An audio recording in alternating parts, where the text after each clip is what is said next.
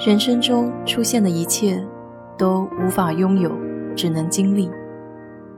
愿你不以物喜，不以己悲，来去随缘。我是 DJ 水色淡子，在这里给你分享美国的文化生活。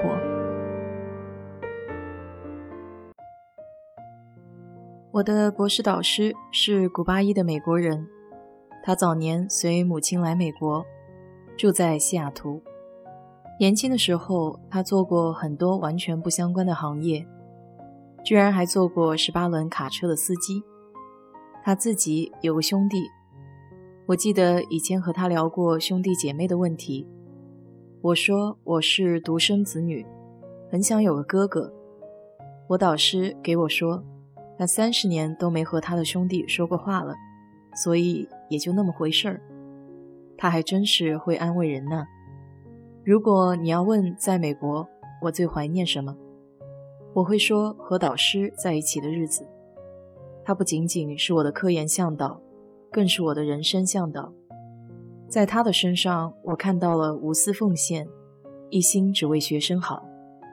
在我来美国之前，有另外两个中国女生就读他的门下，一个暑假回国就没有再回来念书，也没有给他说一声。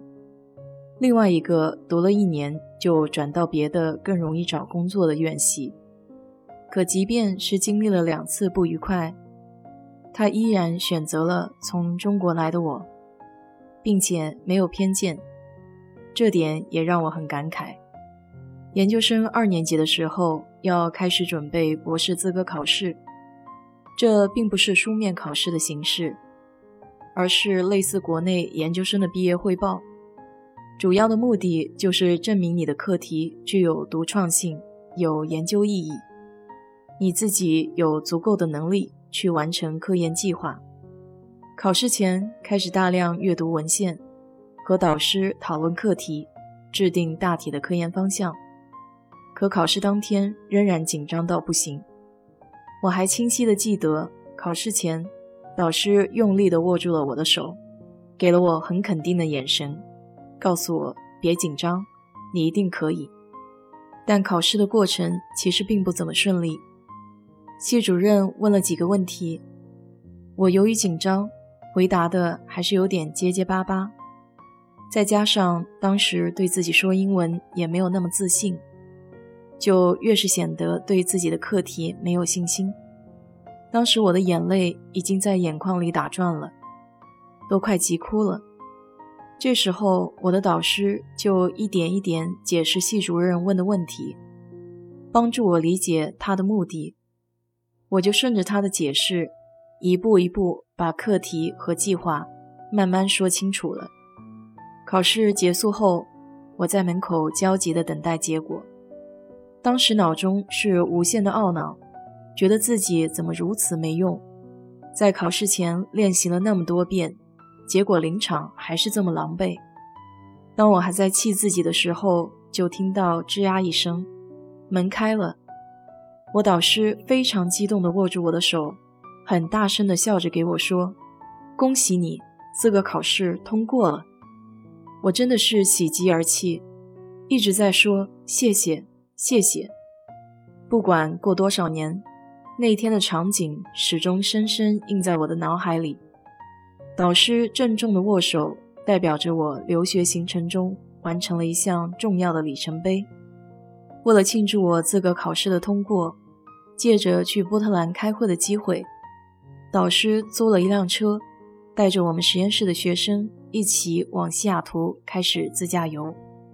我们还顺便去他原来在西雅图的家绕了一圈，还有他曾经待过的学校。他给我们说。他年轻的时候总到学校门口的一家汉堡包店买吃的。我们去的时候，这家店居然还在。就这样一路上游山玩水，谈天说地，不亦乐乎。年少的时候对相聚分离很看不开，有朋友因为毕业或是其他原因得离开达拉斯，我心里都会非常不舍和难受。当时有一位国内来交流学习的姐姐。平时都一起玩耍、吃饭、逛街，因为比我年长几岁，有好多事情我都喜欢问问他的建议，还有曾经做过室友的朋友们，一起熬夜打 CS，一起切菜洗菜，在家吃火锅，一起窝在家里沙发上看电影。这些人和我就像是一些交叉的线条，在某一个点汇聚，很快就又都各自散开了。印象里最深的一件事还是那天下午。我在实验室，那时候只有 QQ，还没有微信。我不经意间在一个初中同学的 QQ 空间上看到了一条怪异的留言：“一路走好。”我心想，这是恶作剧吗？我前两年刚见过这个同学，于是就给我的初中班长说了这件事儿，让他去问问。这一问，还真的是出大事儿了。我这个初中同学出车祸去世了，他的车子给渣土车撞到了。当时我一听这个消息都懵了，那一整天都处于浑浑噩噩的状态。我想到了他的父母，他是家里的独子，没有结婚，也没有女朋友。今后这个家该怎么办呢？突然发现死亡其实并不是一个遥远的话题，我在千里之外也帮不上什么忙。只能托付初中的好朋友去多看看他的家人。留学在外的这些年，自己发生着变化，朋友们也在不断的变化着。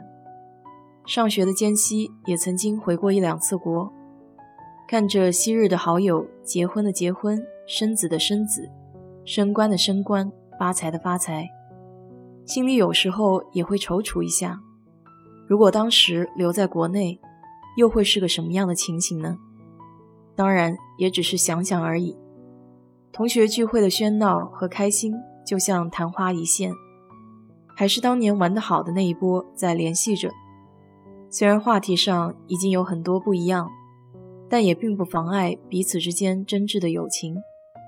临近毕业的时候，我和导师还受邀请来了趟北京做汇报。北京的天气比较干燥，一下子适应不了，就发烧了。再加上室内的空调更是燥热的不行，只能靠着中成药强打的精神。白天在科研所做报告，晚上导师还马不停蹄地给我修改文章，可以说日子过得是相当充实。我还记得主办方带我导师去吃北京烤鸭，每只鸭子都有出生证明。我导师听到我的翻译都震惊了，直接给我说。千万别告诉他这只鸭子的名字，知道以后那可就真的吃不下嘴了。他这一说可把我给乐坏了。最后一次到德州边境出野外也折腾了一下，我忘记带护照。德州边境管得比较严，都有边境警察在路边会查车上所有人的证件。我在酒店待了两天，等 FedEx 把我的护照给寄过来，我才敢出门。这次出差恰好遇到了我导师以前的同事，他当时在油公司的科研项目组，也正好在附近跑野外，于是就这样在非常机缘巧合的情况下，我找到了实习。当然，在这之后也有着一波三折，但没有这样的开始，也就没有后来的故事。至此，我的留学生活算是告一段落了。好了。今天的故事就讲到这里。如果你对这期节目感兴趣的话，欢迎在我的评论区留言，谢谢。